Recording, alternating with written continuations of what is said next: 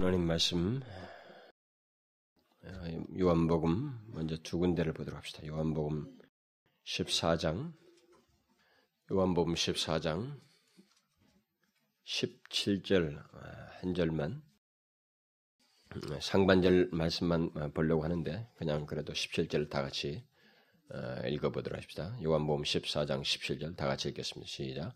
저는 진리의 영이라 세상은 능히 저를 받지 못하나니 이는 저를 보지도 못하고 알지도 못하니 그러나 너희는 저를 아나니 저는 너희와 함께 거하시며 또 너희 속에 계시겠습니다. 네. 여기서 그 저는 진리의 영이라라고 하는 예, 그 말씀을 살피려고 합니다. 그, 어, 이것과 좀 관련된 참고 구절인데 그 어, 사도행전 어, 뒤에 있는 바로 그 다음에 책입니다. 사도행전 2장 42절인데 어, 좀 이것을 이해를 돕기 위해서 37절부터 우리 한 절씩 교도를 하도록 합시다. 42절이지만 37절부터 42절까지 한 절씩 교도하겠습니다. 저희가 이 말을 듣고 마음에 질려 베드로와 다른 사도들에게 물어가로되 형제들아 우리가 어찌할꼬 하거늘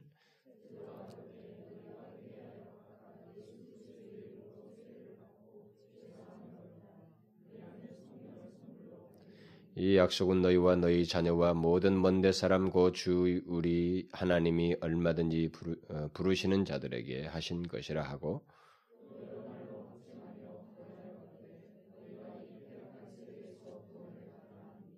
그 말을 받는 사람들은 세례를 받음에 이 날의 제자의 수가 삼천이나 더하더라.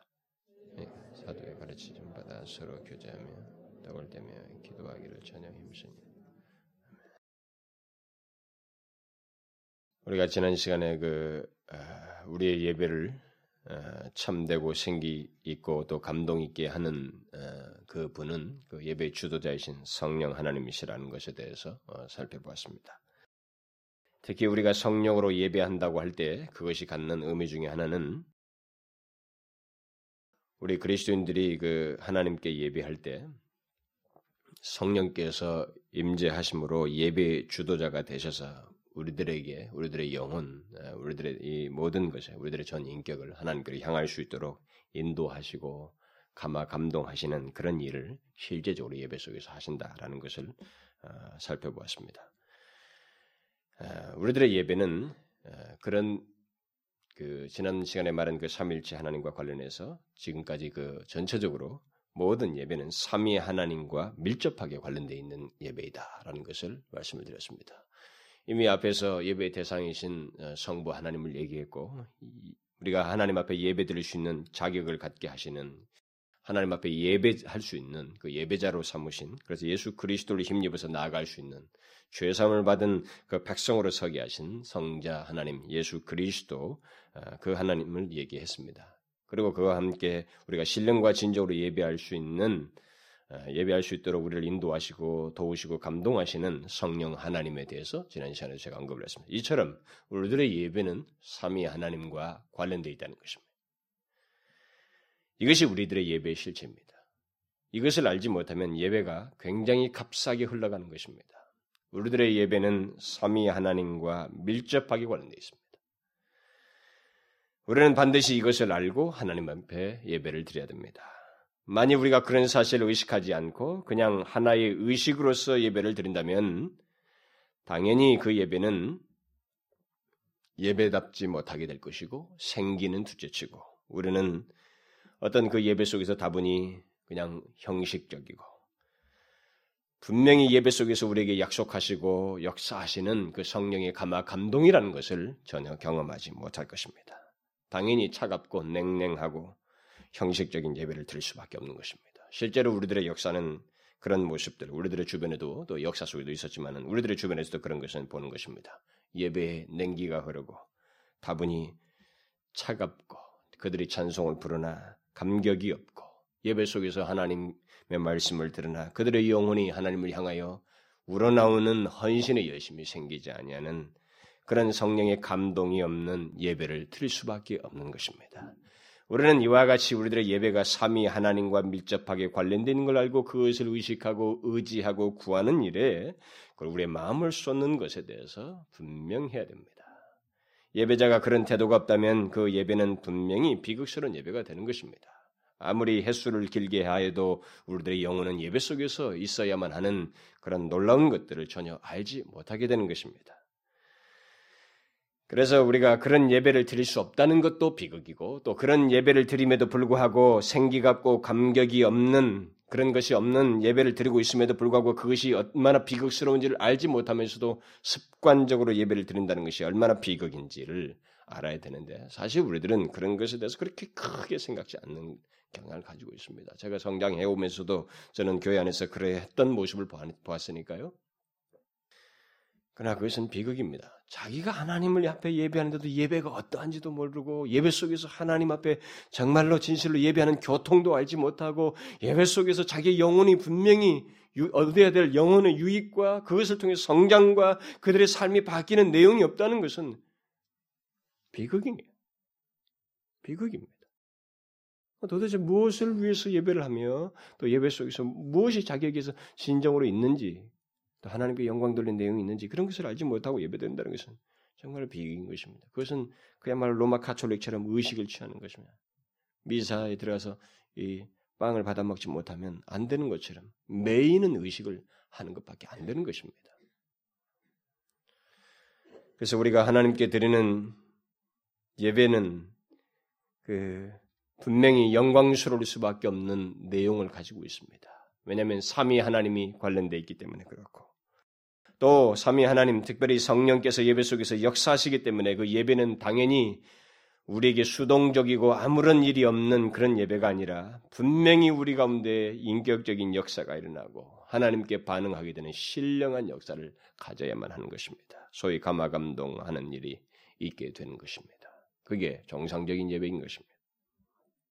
기독교 예배는 삼위 하나님이 관련되어 있는 것만큼 또 우리가 드리는 예배 가운데 성령이 역, 임하셔서 역사하시는 것만큼 값지고 귀한 것이며 우리들에게 있어서 하나님을 이 세상을 살면서 하나님을 믿는 자들이 살아가는 데 있어서 반드시 구심점이 되어야만 하고 그것을 통해서 우리가 모든 자양분을 얻게 된다고 하는 것을 이미 보여주셨고 우리의 말씀을 통해서 말해주고 있습니다. 우리는 이것을 기억하고 예배를 드려야 됩니다. 만약 이것이 없다면 그것은 우리가 얼마나 비극스러운지를 알고 우리의 영혼을 하나님 앞에서 분명히 비추어서 온전히 예배 드리고자 하는 열심부터 이것부터 바꾸는 일을 해야 됩니다.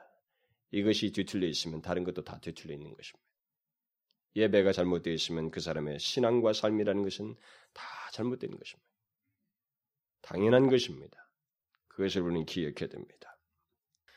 자, 그러면 이제 우리가 하나님께 예배할 때 우리에게 임하는 은혜, 그리고 우리가 감격하게 되는 그 감격이 어떻게 임하게 되는, 어떤 방편을 통해서 임하게 되는지에 대해서, 주로 어떤 방편을 통해서 임하게 되는지에 대해서 오늘은 말씀을 드리려고 합니다.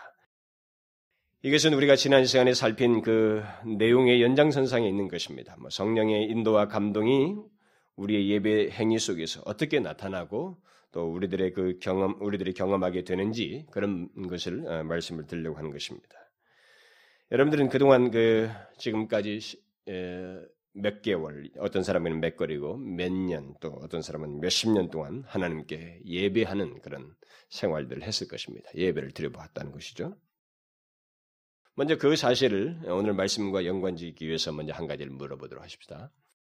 지금까지 여러분들이 몇 년이든 몇십 년이든 간에 예배를 드리면서 그 예배를 드릴 때 여러분에게 어떤 변화라고 할 만한 것, 다시 말하면 여러분들의 영혼에, 여러분들의 그 중심에 어떤 변화라고 할 만한 것, 그 변화를 일으킬 만한 감동과 감격, 분명히 TV에서 사람들이 웃기고 누웠던 우리가 좋아서 즐기는 인간적인 감격의 문제가 아니라 신적인 감동이라고 하는 것. 하나님께서 우리의 영혼을 만지시고 우리의 심령을 타치하셔서 생기게 되는 그런 감동, 그런 내적인 변화라고 하는 것을 예배 속에서 경험한 적이 있습니까?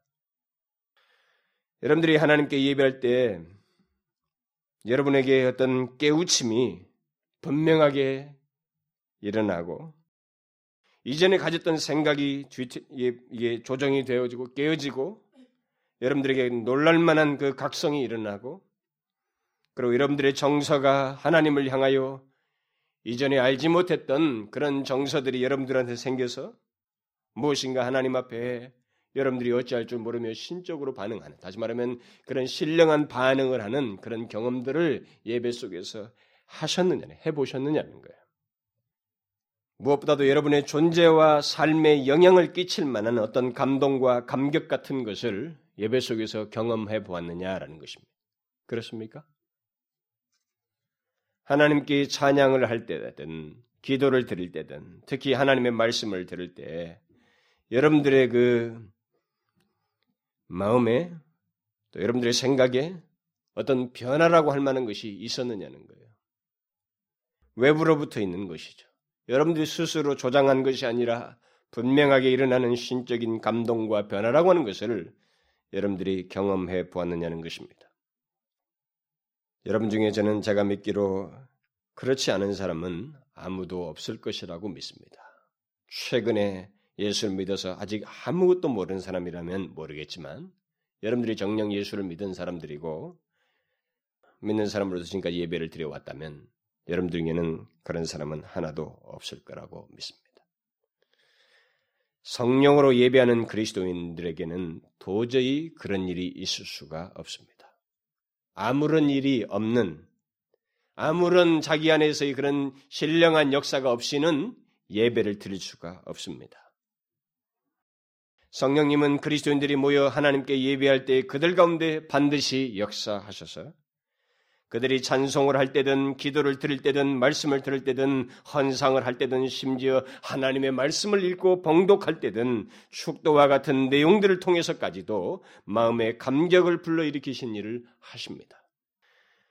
성령의 그런 감화 감동을 가장 크게 경험하게 될 때는 주로 찬송할 때와 기도할 때와 말씀을 들을 때입니다. 보편적으로 예배 속에서 그게 가장 큰 주류이죠.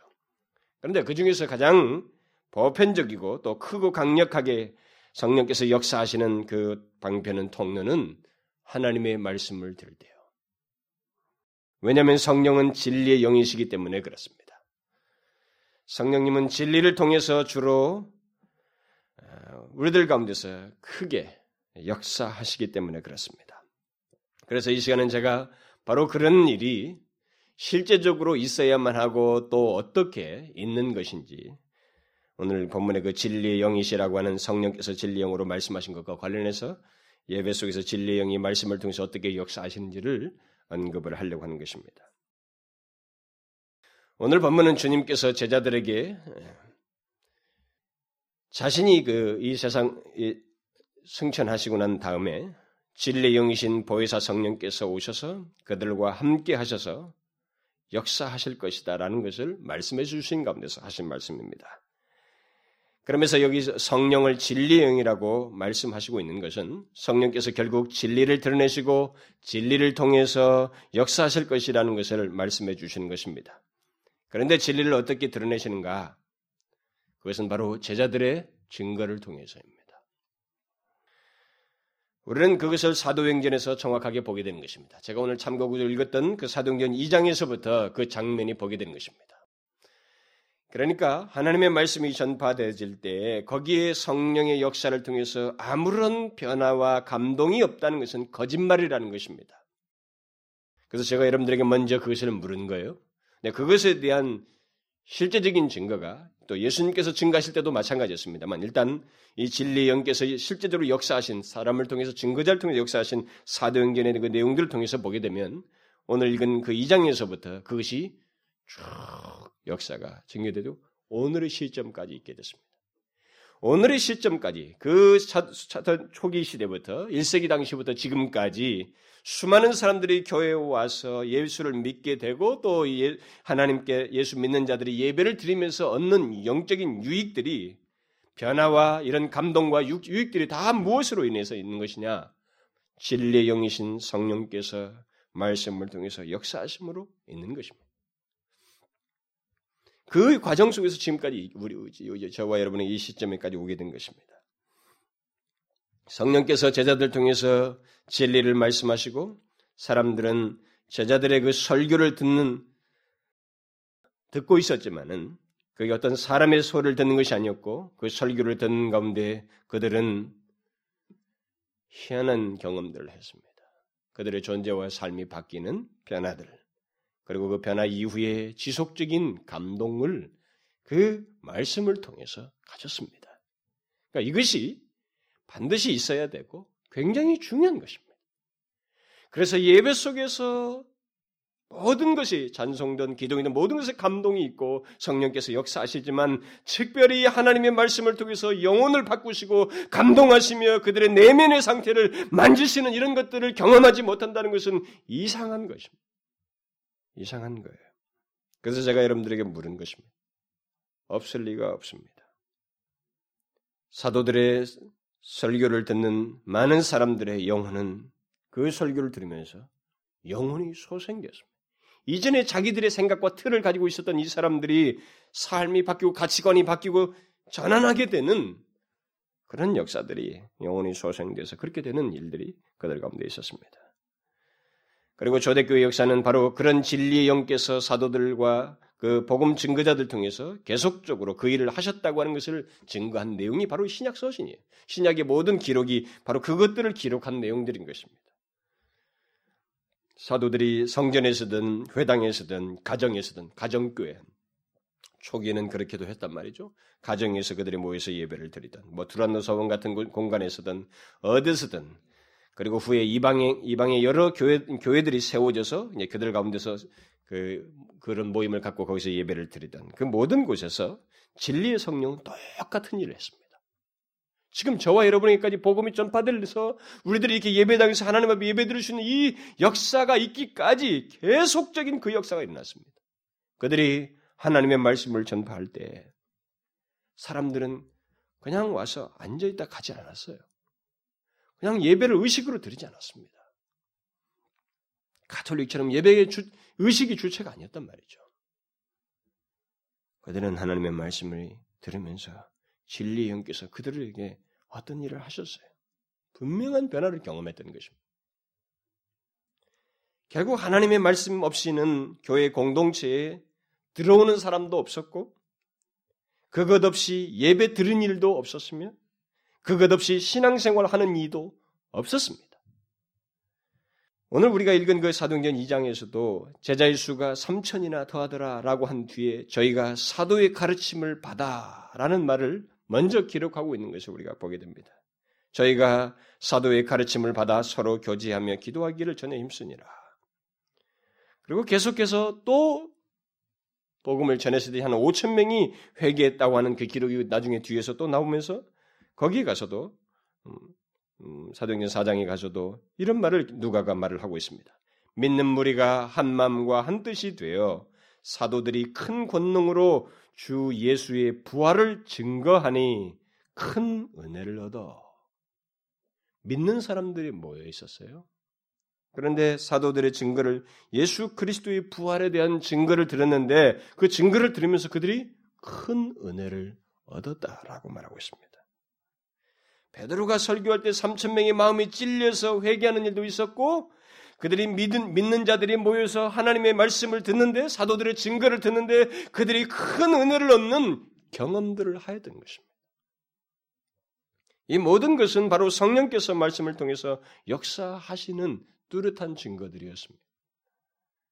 결국 진리의 영이신 성령은 우리가 하나님의 말씀을 들을 때 사람으로 하여금 생각의 변화를 갖게 하고 정서가 동하게 하는 우리 인간은 어차피 채널이 말을 그 인간에게 우리 인간에게 대화를 하고 그 사람에게 무엇인가를 전달하기 위해서는 우리에게 전달할 수 있는 그 채널이라고 통로라고 하는 것이 인격의 기능이에요. 이지와 감성과 의지기 때문에 이 기능을 통해서 역사하시기 때문에 인격자이신 성령께서 말씀을 통해서 그 일을 하시는 거예요. 생각의 변화를 갖게 하고 정서가 동하는 것입니다. 마음이 이전에 품지 못했던 하나님에 대한 적대감을 가졌던 것과는 전혀 다른 하나님을 향하는 그런 감격들을 경험하는 일을 하게 했던 것입니다. 그래서 뒤에서 삶이 의지적으로 말이죠. 그들의 의지가 바뀌어서 삶이 바뀌는 일이 있었던 것입니다. 그러면 우리가 하나님께 예배하는 중에 듣는 하나님의 말씀은 결국 그런 맥락에서 우리 신앙과 삶에 가장 비중 있게 영향을 미치는 내용이라고 말할 수 있습니다. 하나님의 성령은 말씀을 통해 듣는 이들 가운데 우리가 생각할 수 없는 놀랍고도 기이한 역사를 행하십니다. 여러분들이 표시를 하든 안 하든 정령 그리스도인이고 우리가 정상적인 신령과 진정으로 예배를 드리는 가운데서 하나님께서 우리에게 말씀을 통해서 역사하실 때는 우리가 그것을 느끼든 뭐하든 또 어떻든 간에 성령 자신은 우리 가운데서 우리가 예상할 수 없는 일을 하십니다. 그래서 우리들은 그저 내가 그냥 예수를 믿고 하나님의 진리를 알게 되었다. 우리들이 지금 여기 와서 이렇게 하나님 앞에 예배드리는 그래서 지금 내가 예수를 믿는 이것에 대해서 그냥 내가 아, 예수를 믿고 하나님의 진리를 알게 되었다. 어, 내가 마치 스스로 하나님 말씀을 알고 지금 이 자리에서 이렇게 예배를 드리고 있는 것처럼 생각할지 모르겠습니다만 그런 일은 그 어떤 인간에게도 일어나지 않습니다. 하나님의 진리를 스스로 깨닫고 알게 되는 일은 누구에게도 일어나지 않아요. 바울은 그것에서 분명히 말했습니다. 신령한 일은 신령한 것으로 분별하느니라. 쉽게 말하면 하나님의 것, 그것이 무엇이든 특히 하나님의 말씀 안에 있는 모든 것들, 그 모든 진리는 성령의 역사의 도심으로 인한 성령께서 누군가에게 그 사람에게 듣는 이에게 역사하심으로써만 있게 되는 일이라는 것을 말해주고 있는 것입니다. 그래서 바울은 그 말의 전후에서 우리가 사람의 지혜에 가르치는 말로 아니하고 오직 성령이 가르치신 것으로 하니 신령한 일은 신령한 것으로 분별하느니라. 성령이 아니면 어떤 사람에게 이런 그 말씀을 깨닫고 마음이 동하는 일이 생겨나지 않는 것입니다. 그러면서 바울이 덧붙이기를 육에 속한 사람은 이것은 자연인이요 예수를 믿지 않는 사람입니다. 자연인은 하나님의 성령의 일을 받지 아니하나니 저에게는 미련하게 보임이요 또 깨닫지도 못하나니 이런 일은 영적으로라야 분별하느니라. 뭐 무슨 말입니까? 우리가 하나님의 말씀을 듣고 깨닫게 되며 마음의 감동을 받는다는 것은 우리 인간 스스로의 작업이 아니라는 것입니다. 지금까지 모든 사람이 예수를 믿는 과정 속에서 그리고 또 예, 예수 믿는 사람들이 예배드리는 가운데서 경험하는 이 모든 역사들은 다 성령의 역사와 관련됐다는 거예요.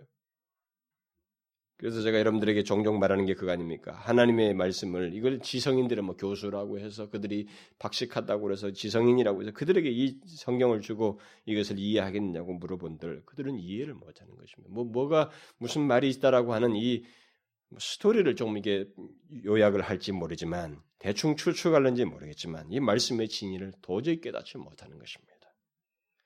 설사 신학적인 책을 읽어서 김용 교수 같은 사람은 신학적인 책도 대단히 많이 읽은 사람입니다. 그 사람은 정말로 박식한 사람이에요. 신학적인 책들을 많이 읽고 또 뭐 주석들을 참조해가지고 성경이 읽은 무엇을 말하는 나름대로 말을 하지만 성경 전체가 일관되게 말하는 핵심적인 진리의 포인트를 상실하고 있는 것입니다. 다시 말하면 진리를 못 본다는 거예요. 그게 뭡니까? 사람의 지적 능력으로 되는 게 아니에요. 다 성령께서 하시는 것입니다.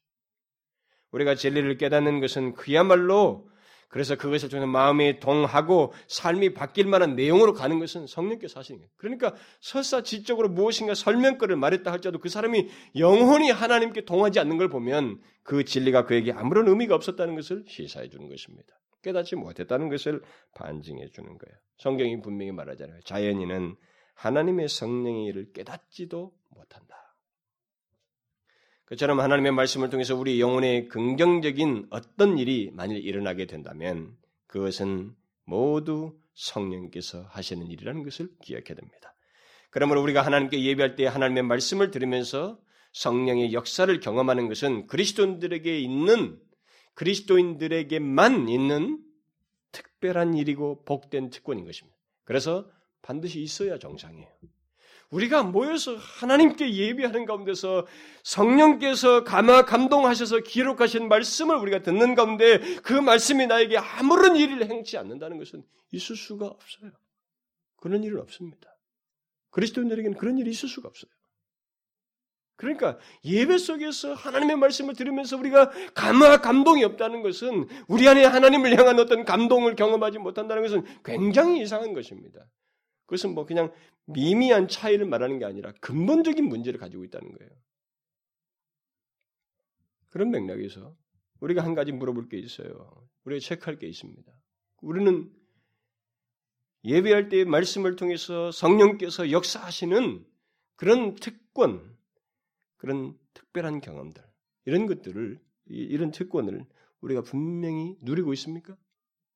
반드시 있어야 된다고 저는 말하고 있습니다. 여러분들은 그런 것을 누리냔 말이에요. 제가 지금까지 예수를 믿어왔던 과거를 쭉 훑어보면 그 누림이 무지했을 때는 예배가 무엇이며 예배드리는 하나님이 누구인지 그리고 이 진리가 무엇을 말하는지를 정확하게 알기 전에는 정말로 수동적이었어요. 누린다는 말을 못 썼습니다. 누린다는 말을 못 썼다고. 그냥 참여하는 거예요. 참여해야 된다고 하니까 또 참여하고.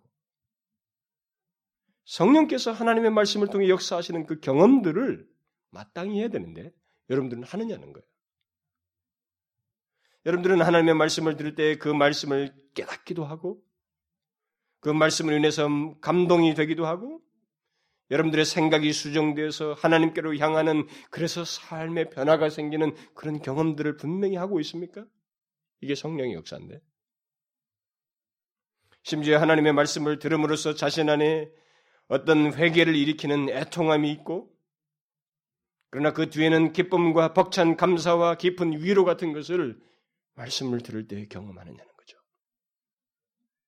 단순히 자기 중심적인 생각에서 갖는 어떤 자기 연민에서 어떤 감정적인 위로를 받는 감상적인 그런 것이 아니라 분명히 하나님으로 인한 순전한 마음과 감격을 갖느냐는 거예요. 신적인 그런 경험들을 갖게 되느냐는 것입니다. 혹시 그런 것을 못 누린다면 뭐 없겠지만 그런 경험들이 자기에게 없다면 여러분 그 이유가 무엇인지 생각해 보면 누리지 못할 수는 있어요. 그게 분명한데도 누리지 못할 수는 있는 것입니다. 우리들의 지난날의 삶을 저 예수 믿은 세월을 보면 누리지 못하는 일이 있을 수 있어요. 그리고 오늘날의 교회 다니는 중에 사람들도 보면 못 누린 사람들이 있습니다. 예배당에 와 있지만 하나님의 임재와 감격을 알지 못하고 그냥 가는 거예요. 어떤 사람은 오히려 분노에 차서 간 사람도 있어요. 아무런 감동도 가지 못하고 오히려 마음이 상해가지고 적대감을 가지고 돌아가는 사람도 있습니다. 제가 지금까지 예배에 대해서 계속 어, 전하면서 우리 예배가 얼마나 영광스럽고 동시에 복된지에 대해서 말을 해왔습니다. 병행적으로. 그러면서 우리 예배가 마땅히 어떠해야 하는지를 덧붙였습니다.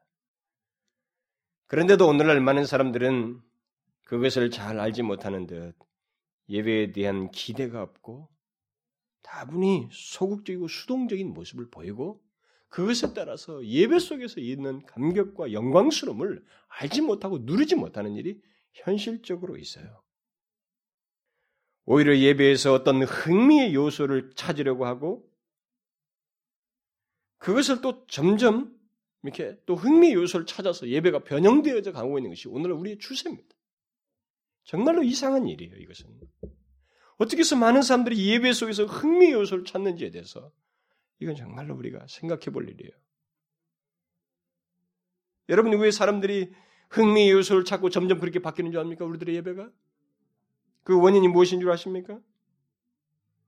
그것은 분명 사람들이 예배를 통해서 마땅히 있어야 하는 성령의 감동과 그들 가운데 있는 내적인 변화가 무엇인지를 알지 못하기 때문에 그래요. 예배의 영광스러움을 그들이 맛보지 못하기 때문에 그렇습니다. 그렇지 않겠어요? 어떻게 해서? 예배의 영광스러움을 안다면 그렇게 변형시킬 수 있을까요? 거기서 흥미의 요소를 내 자신을 충족시켜주는 내 자신의 흥미를 돋굴 만한 요소를 찾아서 예배를 들수 있겠느냐라는 거예요. 그렇겠습니까? 그건 아닌 것입니다. 분명히 그런 것을 알지 못하기 때문에 우리가 지금 이렇게 점점점 예배가 흥미 요소로 찾아서 바뀌어 나가고 있는 것입니다. 그래서 갈수록 하나님의 말씀에 대한 기피증들이 교회 안에서 생기고 예수 믿는 사람들 가운데 생기고 말씀 증거 시간은 조금 지루하게 느끼고 잠 오는 시간으로 생각하고 피하려고 하고 그것은 좀 줄이고 어쨌든 이부 순서를 더 많이 했으면 좋겠다고 하는 생각들 합니다. 어떤 사람들은 아예 잠잔다는 생각을 하고 또 잠을 자는 사람도 있어요. 왜 오는지 모르겠어요. 저는 뭐 그것을 기존 교회에서 종종 봤으니까 말이죠. 여러분 그렇게 우리들의 예배가 밖에 나가는 게 무엇을 의미하는지 아십니까? 그것은 예배를 통해 우리의 영혼의 풍성함과 삶을 온전케 하려는 성령을 거부하는 거예요. 다른 게 아닙니다. 우리들이 예배 속에서 말씀을 통해서 진리 영께서 역사하시는 것을 기피하고 다른 것들의 대체물을 찾고 이부 순서를 늘리려고 하는 이런 우리들의 추세들 말이죠. 말씀 기피증 같은 것은 단순히 설교를 듣지 않겠다고는 이게 아니라 성령을 거부하는 거예요. 성령을 제한하는 것입니다. 로마 캐톨릭이 의식, 의식을 통해서 성령을 제한하는 것과 똑같은 일을 우리들이 하는 것입니다. 제가 볼 때 오늘날 우리 조국교회의 외형적인 분위기는 하나님의 말씀을 옛날보다는 확실히 더 체계적이고 더 학구적이고 더 지성적이고 더 세련돼 있어요. 아, 그런 우리들의 예배를 분명히 모든 교회들이 드리고 있습니다. 그럼에도 불구하고 사람들은 마음은 이전 같지가 않아요. 이전보다 하나님의 말씀 듣기를 더 싫어하고 기피하는 그래서 그사를 모으기 위해서 이부 순서라든가 다른 것을 더 프로그램을 개발하는 그런 현실을 우리가 엄연히 가지고 있습니다. 결국 그런 가운데서 사람들의 생각은 하나님의 말씀을 듣는 것은 수동적이고 우리가 다른 뭐 찬양이라든가 뭐 선곡이라든가 이런 것들은 적극적인 것이기 때문에 사람들을 참여하기 위해서 좀 더 이런 수동적인 걸 줄이고 적극적인 걸 좀 더 많이 해야 된다. 네, 그래서 소위 열린 예배 이런 것들을 시도를 하고 있는 것입니다. 그러나 여러분 그런 생각이야말로 예배가 무엇인지를 모르고 하는 생각이에요. 정말로 우리가 짧아요. 교회 역사를 보고 성경을 좀 깊이 보는데 너무 사람의 필요만 따르는 거예요. 응? 사람들의 기분만 맞추려고 하는 것이죠. 그것은 행동주의적인 발상이고 성경에도 없는 것입니다. 오히려 우리가 하나님의 말씀을 듣는 것만큼 하나님 말씀 듣는 게 소극적인 게 아니고 이 하나님의 말씀을 듣는 것만큼 적극적인 것이 없어요. 예배 속에서 하나님의 말씀을 듣는 것만큼 적극적으로 참여하는 것이 없습니다. 왜 그런 줄 아세요? 우리가 하나님의 말씀을 듣는 것은 지혜와 진리의 근원이신 하나님께 대한 존경심을 나타내는 거예요. 동시에 그가 우리를 향하여서 하시는 말씀을 듣는 것입니다. 이게 소극적이에요. 여러분이 청와대에 초대돼서 대통령님 말을 듣는다고 생각해 보십시다. 그 초대된 자리에서 다른 사람들 가만히 있고 대통령이 지금 말을 하고 있다고 봅시다. 그 대통령의 말을 듣는 시간, 그 시간이 소극적인 시간입니까? 발상 자체가 틀렸어요. 여러분 잘 보십시오. 구약에서부터 쭉 보시란 말이에요. 모세나 구약의 선지자들이 하나님의 말씀을 듣는 것을 소극적으로 했습니다. 소극적인 것으로 여겼습니까? 그들이 하나님의 말씀을 들을 때 어떻게 됐어요? 그들은 존재가 흔들렸습니다. 그들의 모든 것의 시작이 하나님의 말씀을 듣는 것으로부터 시작됐어요. 말부터 하지 않았습니다. 활동부터 하지 않았어요. 하나님의 말씀을 듣는 것으로부터 시작되었습니다. 그리고 그들이 하나님의 말씀을 들을 때는 그들의 전 존재가 흔들렸고 온 마음을 다해서 들어야만 했어요. 우리가 이사의 경험 같은 것을 보면 알지만 그랬던 것입니다. 온 마음을 다해서 들었어요. 온 마음을 다해서 듣는 것이 소극적인 것입니까? 저는 하나님의 말씀을 듣는 것은 소극적이고 연극이나 뭐 찬양하는 것 같은 것은 적극적으로 참여하는 것이라고 하는 이런 논리를 도대체 어디에서 나온 건지 알 수가 없어요. 성경에도 없는 것입니다. 여러분 바울이 데살로니가 성도들이 하나님의 말씀을 그 듣는 것을 칭찬한 그 내용이 있잖아요. 뭐라고 말했습니까? 우리가 하나님께 쉬지 않고 감사함은 너희가 우리에게 들은 바, 우리에게 지금 사도예요. 사도와 다른 증거자들입니다. 우리에게 들은 바 하나님의 말씀을 받을 때 사람의 말로 아니하고 하나님의 말씀으로 받음이니 그랬습니다. 하나님의 말씀으로 받는 이 태도가 소극적입니까? 이 대사로니가 사람들이 도대체 어떤 심정으로 받았다는 것입니까? 하나님의 말씀으로 받는 진실함과 온전한 마음을 품었다는 것입니다. 말씀을 들을 때.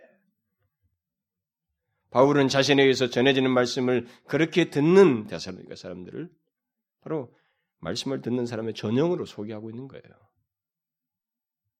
그런 태도는 소극적일 수 없습니다. 오늘날 우리 교회들이 우리 입을 움직이고 막 같이 찬송을 하고 다른 귀만 있는 게 아니라 막 입을 찬 움직여서 찬송을 하고 또 뭐 손을 움직이고 뭐 활동을 움직이는 그런 것을 보는 것 때문에 예, 그런 것은 적극적이고 가만히 앉아서 설교를 듣는 말씀을 듣는 것은 소극적이다. 여러분 이게 얼마나 어린아이 같은 발상입니까? 우리의 귀가 우리의 마음이 전적으로 쓰여지고 있는 이 자리. 오히려 보고 이게 시각적인 것은 감각적이죠. 그렇지 않습니까? 물론 뭐 다 청각이든 뭐든 감각이 다 동, 동해서 가게 돼 있습니다만 오히려 그런 것을 더 우선하는 게. 그래서 요즘은 또 이런 추세가 있어요. 설교자가 너무 이렇게 한 자리에서 딱 가만히 있으면 어? 시각적으로 피곤하다 이거야. 좀 강대성 왔다 갔다 해야 된다는 거야. 활동적이 된다. 그래가지고 마이크를 들고 왔다 갔다 하면서 하는 게 또 그게 또 무슨 또 유행이에요. 정말로 저는 예배가 무엇인지 도대체 예배 속에서 성령께서 역사하시는 가장 우선적인 게 그런 활동을 통해서가 아니라고 하는 것에 대해서 우리가 이해가 없다는 것을 보게 돼요. 어쨌든 오늘날의 교회들이 점점 하나님의 말씀을 기피하고 다른 대체물을 찾아서 적극적으로 참여하는 것을 운운하는 이것은 성령을 제한하는 것입니다. 그러니까 그런 가운데서 신령한 역사를 경험하지 못할 수 있어요. 감정적인 흥분은 있을 수 있지만 그들의 삶을 바꾸는 인격적인 변화에 성령의 실제적인 역사, 신적인 역사를 경험할 수가 없게 되는 것입니다. 이건 분명해요. 만일 사람들이 하나님의 말씀을 통한 성령의 감동과 우리를 사로잡는 은혜의 역사를 경험적으로 알고 있다면 전하는 자나 듣는 자가 모두 하나님의 말씀을 통한 그 영혼의 감동과 능력을 경험하고 감격하는 경험을 하였다면 그런 식의 태도를 취하지는 않을 것입니다. 그러니까 뭔가 모르는 거죠, 우리가. 너무 예배 속에서 하나님의 예배드린 영광이 무엇인지를 우리가 아는 이해와 경험의 깊이가 없기 때문에 너무 우리가 어렸을 때부터 이렇게 보면서 평범한 수준으로 자꾸 생각하는 습관이 있는 것 같아요. 저도 뭐 그랬으니까. 우리가 수준을 너무 낮게 보는 거죠. 어떤 면에서. 평범하게 보는 거예요. 우리가 강연장에 앉아있을 때라든가 또 예배당에 우리가 하나님, 하나님께 예배한다고 하는 이 자리 사이에서 그 차이에 대해서 아직까지 내 몸이 분명하게 태도가 달라질 만큼의 차이를 안 갖는다는 거예요. 평범하게 생각하는 거예요. 극장에 앉아서 보는 것이나 여기 앉아서 하나님 앞에 예배드리는 것 사이에서 큰 차이를 못 느낄 만큼 우리 속에 하나님 앞에서의 겸비함이 없다는 것입니다. 너무 평범하게 생각하는 거예요. 하나님의 말씀을 듣는 것에 그래서 하나님의 말씀을 마치 정신적인 풍요나 마음의 안정을 갖는 것 정도의 유익으로만 생각하는 그런 모습이 그렇게 평범한 수준의 태도가 있는 거예요. 그러나 하나님의 말씀은 우리에게 그런 정도의 유익을 주는 게 아닙니다. 물론 그런 효과도 있겠지만 그게 아니에요. 뭡니까? 우리가 예배 속에서 듣는 말씀은 하나님의 말씀이에요. 대사님과 사람들에게 했던 것처럼 하나님의 말씀으로서 사람의 영혼을 살리고 변화시키고 예수 그리스도를 닮도록 하는 인간이 어떻게 예수를 그리스도 닮습니까? 죄를 좋아하는 우리가 죄에 대해서 은근히 내 속에서 그 억지하지 못하는 우리가 어떻게 거룩을 추구하며 예수 그리스도와 같은 삶으로 나아갈 수 있느냐 말이에요. 인간이 어떻게 그게 가능합니까? 여러분과 저는 서로 스스로 우리 솔직히 말해 보십시다. 우리가 서로를 잘 알잖아요. 하나님의 말씀만 깊이하면 한 주의 말씀만 더디들어도 우리 속에서 스며들어오는 게 뭡니까? 죄에 대한 욕망입니다.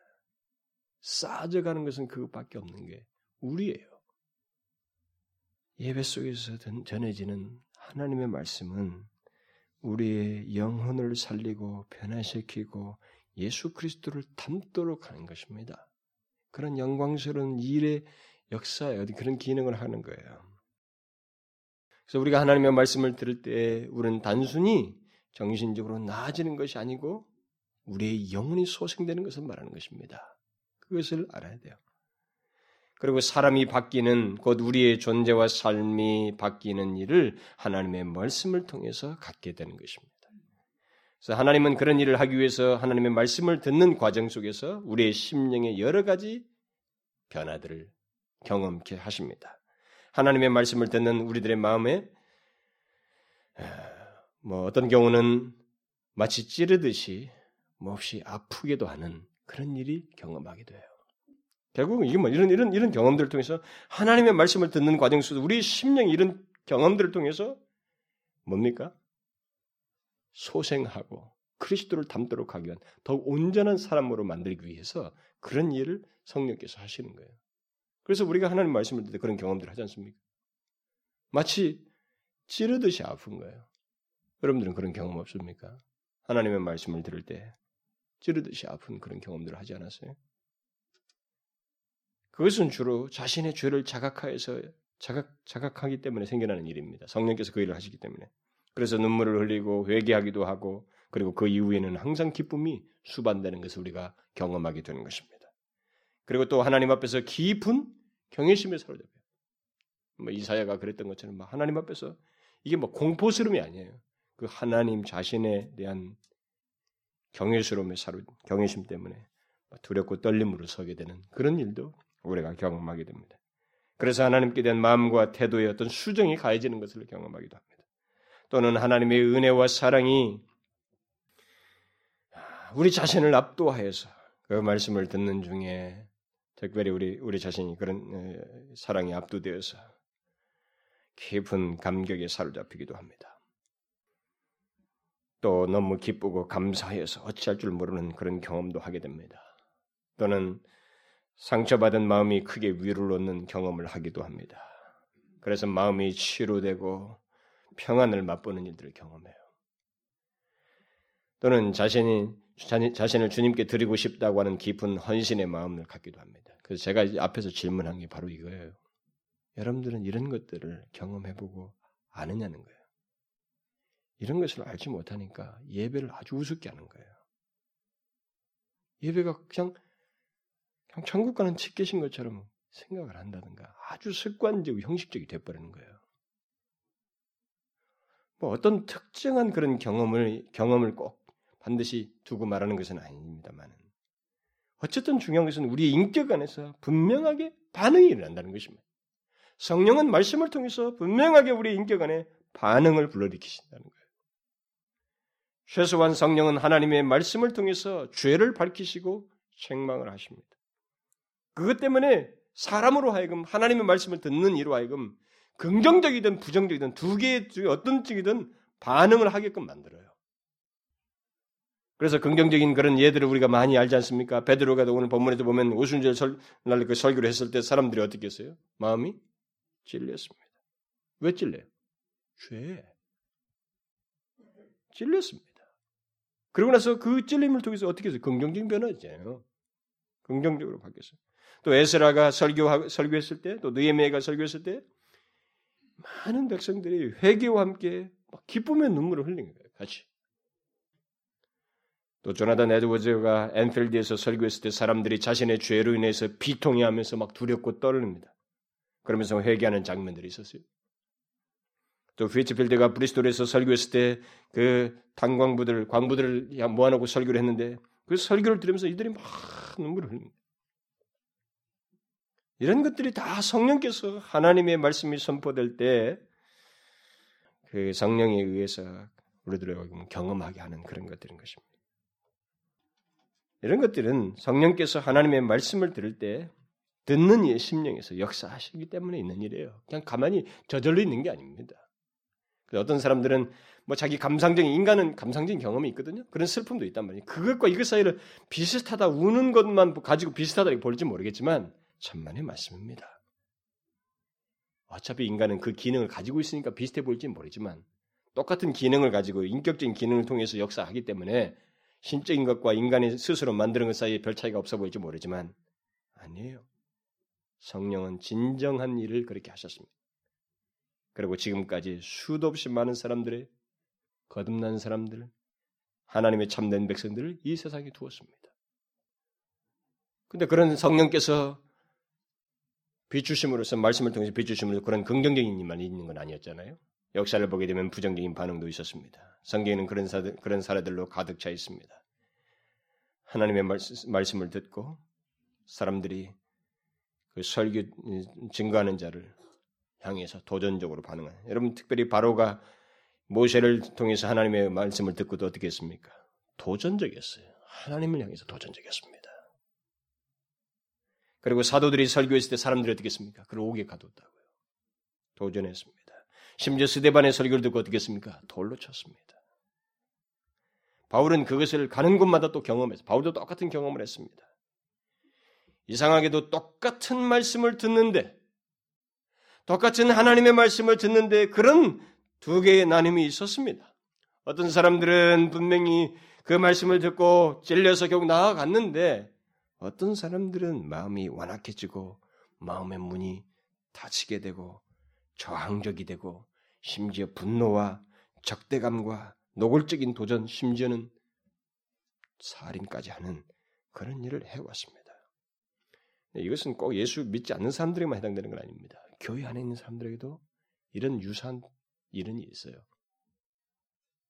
하나님의 말씀을 듣고 저항감을 갖고 적대감을 갖고 자기 중심적인 그런 상태 속에서 마음이 삐뚤어지고 마음의 문을 닫는 그런 일이 있습니다. 거듭나지 못한 사람에게 그런 일이 있고 또 마음이 이렇게 왜곡된 사람한테서 그런 일이 있어요. 교회 안에도. 어쨌든 하나님의 말씀은 항상 그런 식의 반응을 불러 일으켰다는 것입니다. 그것은 말씀 자체의 어떤 말에 있는 게 아니고 성령께서 말씀을 통해서 죄악된 심령을 비추기 때문에 그래요. 성령은 주님께서 요한복음 16장에 말씀하신 대로 죄에 대해서 책망하시는 분이십니다. 바로 그것 때문에 두 가지 반응이 일어나는 거예요. 그러므로 만일 어떤 사람이 하나님의 말씀을 듣고 부정적인 반응을 나타낸다면 그것은 전적으로 그 사람 잘못이에요. 왜냐하면 성령 자체가 우리에게 말씀을 하시는 것은 우리를 정죄하거나 끝내버리겠다는 게 아닙니다. 우리에게 그것을 통해서 세우겠다는 것이고 그를 살리겠다는 것이 소생케 하겠다고 하는 것이 그런 거룩한 목적, 긍정적인 목적을 가지고 우리에게 역사하시는 것이기 때문에 거기에 대해서 부정적인 반응을 보인다는 것은 전적으로 듣는 이의 잘못이에요. 바로나 헤롯이나 스테반의 설교를 듣는 사람들이 보였던 것, 심지어 오늘날의 예배당 안에서도 전혀 반응을 하지 않는 그런 사람들, 그 모두는 다 같은 불이에요. 듣는 이에게 문제가, 그들에게 문제가 있어요. 뭐, 그 교회 서역자의 설교가 문제가 있는 게 아니고, 듣는 이에게 문제가 있는 것입니다. 저는 이 부분에 대해서 다음 시간에 더 상세하게 언급을 하려고 합니다. 왜냐하면 예수를, 어, 예배를 드리면서 사람들이 메마르고 하나님께 온전히 예배 드리지 못하며 소위 은혜를 경험하지 못하는 일이 우리 가운데 의외로 현실적으로 있기 때문에 그렇습니다. 이 문제는 분명히 소극적인 문제입니다만 예배 문제와 관련해서 우리들의 현실을 놓고 보면 비중 있는 문제이기 때문에 제가 그 원인과 이유를 가능한 한 언급을 좀 더 상세하고 싶어요. 여러분들 가운데도 그런 사람들이 있기 때문에 처음은 은혜를 받는 듯하지만 갈수록 심령이 무뎌지는 사람들을 여러분 가운데서 제가 보기 때문에 그렇습니다. 그것은 다 이유가 있어요. 어쨌든 하나님의 말씀에 대해서 성령께서 비주시는 일에 대해서 부정적이고 비틀어진다고 하는 것은 전적으로 듣는 이의 잘못이에요. 하나님의 말씀은 듣는 이로 하여금 반드시 반응을 하도록 합니다. 그래서 성, 생명이 하나님의 말씀을 들음으로써 생명이 나뉘기도 하고 하나님의 사람으로서 온전케 되는 일이 하나님의 말씀을 들으면서 있게 됩니다. 그래서 하나님 하나님의 자녀가 되는 시작에서부터 하나님의 자녀다워지는 이 모든 것이 하나님의 말씀과 관련되어 있습니다. 이에 대해서 바울은 분명히 디모데후서에서 말을 하잖아요. 모든 성경은 하나님의 감동으로 된 것으로 교훈, 책망, 바르게 함, 의로 교육하기에 유익하니 이는 하나님의 사람으로 온전케 하며 모든 선한 일을 행하게 행하기에 온전케 하려 함이니라. 하나님의 말씀이 우리 안에서 어떤 일을 한다고 분명히 말하고 있습니까? 교훈하는 거예요. 이것은 생산적인 일을 하는 것입니다. 우리를 교훈하는 바른 길로 하기 위해서. 그리고 우리를 책망하지만 그것도 온전한 사람으로 하기 위해서 의로 바르게 바르게 하고 또 의로 교육하는 것입니다. 근데 이 모든 목적은 하나님의 사람으로 온전케 하기 위해서입니다. 그것을 성령께서 말씀을 통해서 하시는 거예요. 이 세상에서 좀 더 나은 사람을 만들기 위해서 하나님의 말씀이 우리에게 전해진 게 아닙니다. 이것은 용도가 반드시 정해졌어요. 목적이 정해졌습니다. 그래서 조금 더 뭐 성격 개량을 하겠다, 좀 더 나아지겠다, 순전해지겠다 이런 것은 다른 데 가봐야 돼요. 여기는 영혼이 살고 죽는 문제와 그가 하나님의 사람으로 온전케 되기 위해서 예배하고 말씀을 듣는 시간이에요. 하나님의 말씀을 통해서 그렇게 되는 것입니다.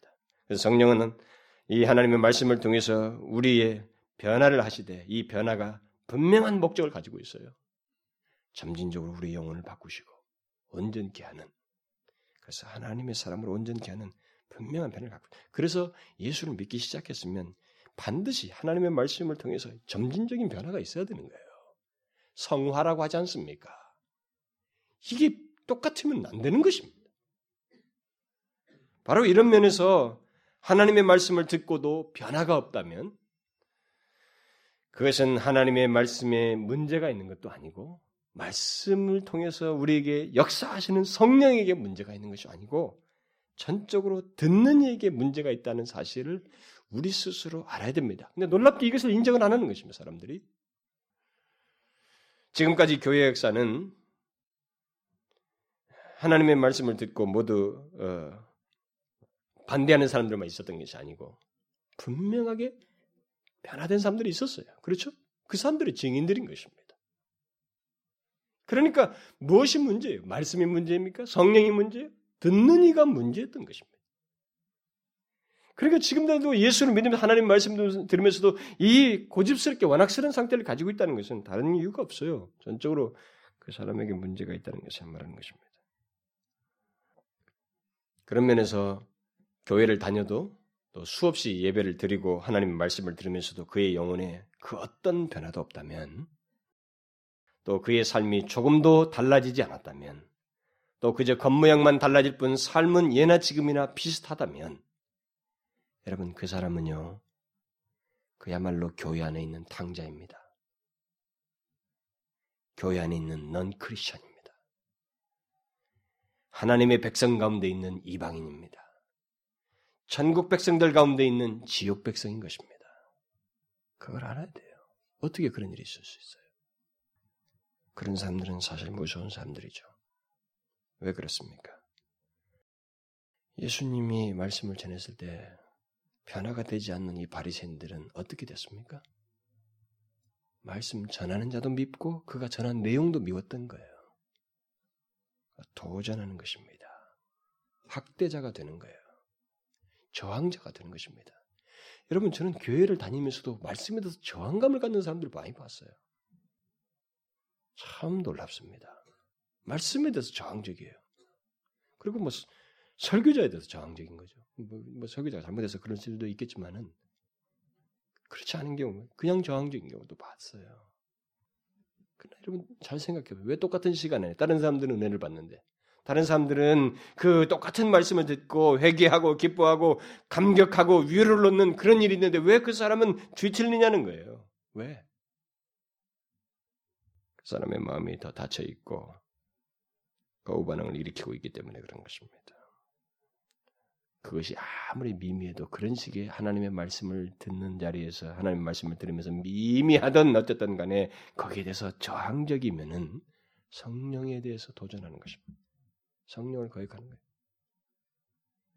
성령은 말씀을 통해서 우리를 놓고 하시고 생산적인 일을 하시고 싶은 거예요, 지금. 자존심을 건드려서 우리를 부시겠다는 게 아닙니다. 우리를 아프게 했다는 게 목적이 아니에요. 그건 일시적인 거예요. 여러분, 우리가 애통하지만 나중에 기쁨이 오잖아요. 회개했을 때 그 이후에 기쁨을 경험하지 않습니까? 그게 신령한 역사예요. 성령의 역사인 것입니다. 그래서 히브리서 기자는 하나님의 말씀이 얼마나 뚜렷하게 역사하는지에 대해서 분명히 밝히고 있는 것입니다. 하나님의 말씀은 살았고 운동력이 있어 좌우의 날선 어떤 검보다 예리하여 혼과 영과 및 관절과 골수를 찔러 쪼개기까지 하니 하며 또 마음과 생각과 뜻을 감찰하나니 이렇게 말하고 있습니다.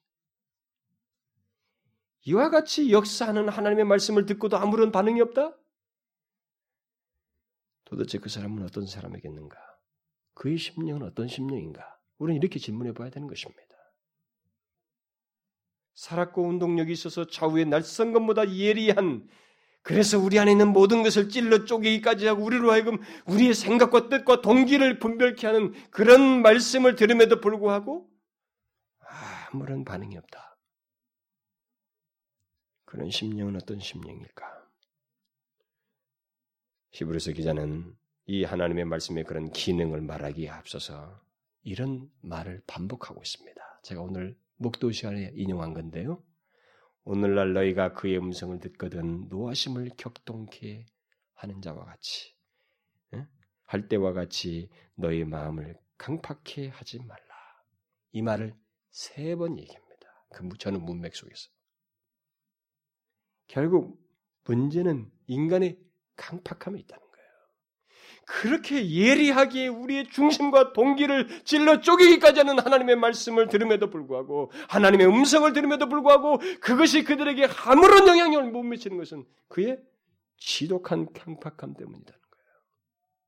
하나님의 말씀에 문제가 있는 거 아닙니다. 듣는 이의 강팍함이 문제인 것입니다. 그래서 이브리서 기자는 강팍해하지 말라는 이 말씀을 하고 난 다음에 이런 교훈을 덧붙이고 있어요. 형제들아, 너희가 삼가 혹 너희 중에 누가 믿지 아니하는 악심을 품고 살아계신 하나님의 하나님에게서 떨어질까 염려할 것이요. 오직 오늘이라 일컫는 동안에 매일 피차 권면하여 너희 중에 누구든지 주의 유혹으로 강팍해 됨을 면하라. 하나님의 음성 듣기를 거부하는 사람들, 그 강심장을 가진 자들을 말하고 난 다음에 너희들은 너희 그리스도인들은 그들을 거울로 삼아서 오늘이라 일컫는 동안에 매일같이 피차 권면하라. 그래서 주의 유혹으로 강팍게 됨을 면하라. 무엇을 강조하고 있습니까? 두렵고 떨림으로 곧 겸비함으로 매일같이 하나님의 말씀으로 권면하라는 것입니다. 여러분 우리가 그렇게 해도 모자라는 자들이 매일같이 해도 모자라는 자들이에요. 우리는 오늘이라고 하는 이 시간 우리에게는 오늘밖에 없는 거예요. 내일은 모르는 것입니다. 성경은 항상 이걸 얘기하는 거예요. 오늘이라고 하는 일컫는 날에 오늘 하나님의 말씀을 통해서 권면을 듣고 강팍게 되지 않도록 해라. 그리고 더 나아가서는 하나님의 음성 듣기를 오히려 사모해라. 대사로니가 사람들처럼 그런 태도를 취하는 것이 마땅하다. 그게 성경이 말한 논지인 것입니다. 마음이 교만하고 강팍한 자는 하나님의 말씀을 들어도 어떤 일이 그 어떤 일이 그에게 일어나지 않습니다. 특히 데살로니가 사람들 같은 태도를 취하지 않는 사람에게는 아무런 일도 일어나지 않아요. 그러나 여러분 누가 오늘날 교회당에 오는 사람들이 오늘 목사의 설교를 들어보자. 그런 사람들 많이 있잖아요. 저는 그야말로 철저하게 도구일 뿐입니다만은 사실 누가 우리가 그렇게 생각합니까요? 요즘 하나님의 말씀 대사님과 사람들처럼 하나님의 말씀을 받는다는 생각으로 겸비함과 사모함과 기대하는 마음과 준비하는 마음으로 누가 옵니까? 목사 설교 한번 들어보자. 그렇지 않습니까? 그게 여러분 강팍한 거예요. 그 사람들에게는 아무런 일이 나지 않는 것입니다. 여러분 제가 만일 진정한 역사를 얘기하지 않고 여러분들을 기쁘게 할 얘기라면 저는 얼마든지 많은 재미난 얘기를 할 것입니다. 그러나 하나님의 말씀은 우리에게 섣부르게 사적인 얘기를 하도록 하는 것이 아니고 진실로 우리의 영혼을 살리는 성령께서 역사하시는 그런 생명 같은 메시지를 전하도록 우리에게 허락하셨고 또 저는 전달자로 부름받았고 우리 예배 속에서 우리는 그런 말씀을 듣고 있기 때문에 그런 태도를 반드시 가져야 되는 것입니다. 그렇지 않는 한 우리에게 어떤 변화가 생길 수 없어요. 아시겠습니까? 우리는 강팍해 됨을 면해야 됩니다. 항상 하나님의 말씀을 들음으로써. 그리고 대사로니가 사람들 같은 태도를 취해야 됩니다. 그래서 예배 속에서 말씀을 통해서 우리 영혼에 비추이잖아요. 감격이 생기죠. 회개할 마음이 생기죠. 나는 이러고 싶어서 이래서는 안 되겠다는 생각이 생기죠. 그 미미한 것까지 다 성령께서 역사하시는 거예요. 근데 반응은 두 개인 것입니다. 그게 싫은 거예요. 어떤 식으로든 저항하는 사람이 있고 그것 때문에 회개하고 은혜를 얻는 오히려 다시 소생되는 무너졌던 자가 일어서는 일이 있게 되는 것입니다. 우리는 후자입니다, 여러분. 우리는 후자를 경험해야 됩니다. 그게 성령께서 예배 속에서 하시고자 하는 일입니다. 예배하러 모인 주의 백성들 가운데서 온전한 사람으로 그렇게 해서 결국 온전한 사람으로 세우고자 하는 것이 성령의 목적이에요. 그것을 위해서 말씀을 우리에게 전하시는 것입니다. 기도하겠습니다. 아버지, 저희들로 하여금 영광스러운 삼위일체 하나님과의 교통하는 예배를 드릴 수 있도록 불러주신 것을 감사합니다. 우리가 하나님께 경배하고 영광을 돌림과 동시에 주께서 우리에게 말씀하심으로 우리로 하여금 온전한 사람으로 천국 백성답게 빚으시며 우리들이 순간순간 온전한 것 같다가도 다시 무너지고 부족한 것들을 갖는 것에 대해서 다시 세우시며 일으키시기 위해서 성령께서 말씀을 통해 우리 가운데 찾아오시고 임하여 주시는 줄을 믿습니다. 거기에 대해서 하나님이 우리가 주의 말씀을 듣는 듯이 테살로니가 사람 같은 태도로 말씀을 듣게 하시며 겸비함으로 하나님이여 기대하는 마음으로 주의 말씀을 듣는 저희들이 되게 하시고 예배에 임하는 저희들 되게 하여 주옵소서. 여기에 하나님 아버지여 사랑하는 주의 백성들 그래서 찬송 중에 기도 중에 말씀 중에 특별히 말씀을 통하여 하나님께서 은혜 주시는 것을 감격스럽게 경험하는 것을 매번 예배 때마다 경험케 하여 주옵소서. 예수 그리스도의 이름으로 기도하옵나이다. 아멘.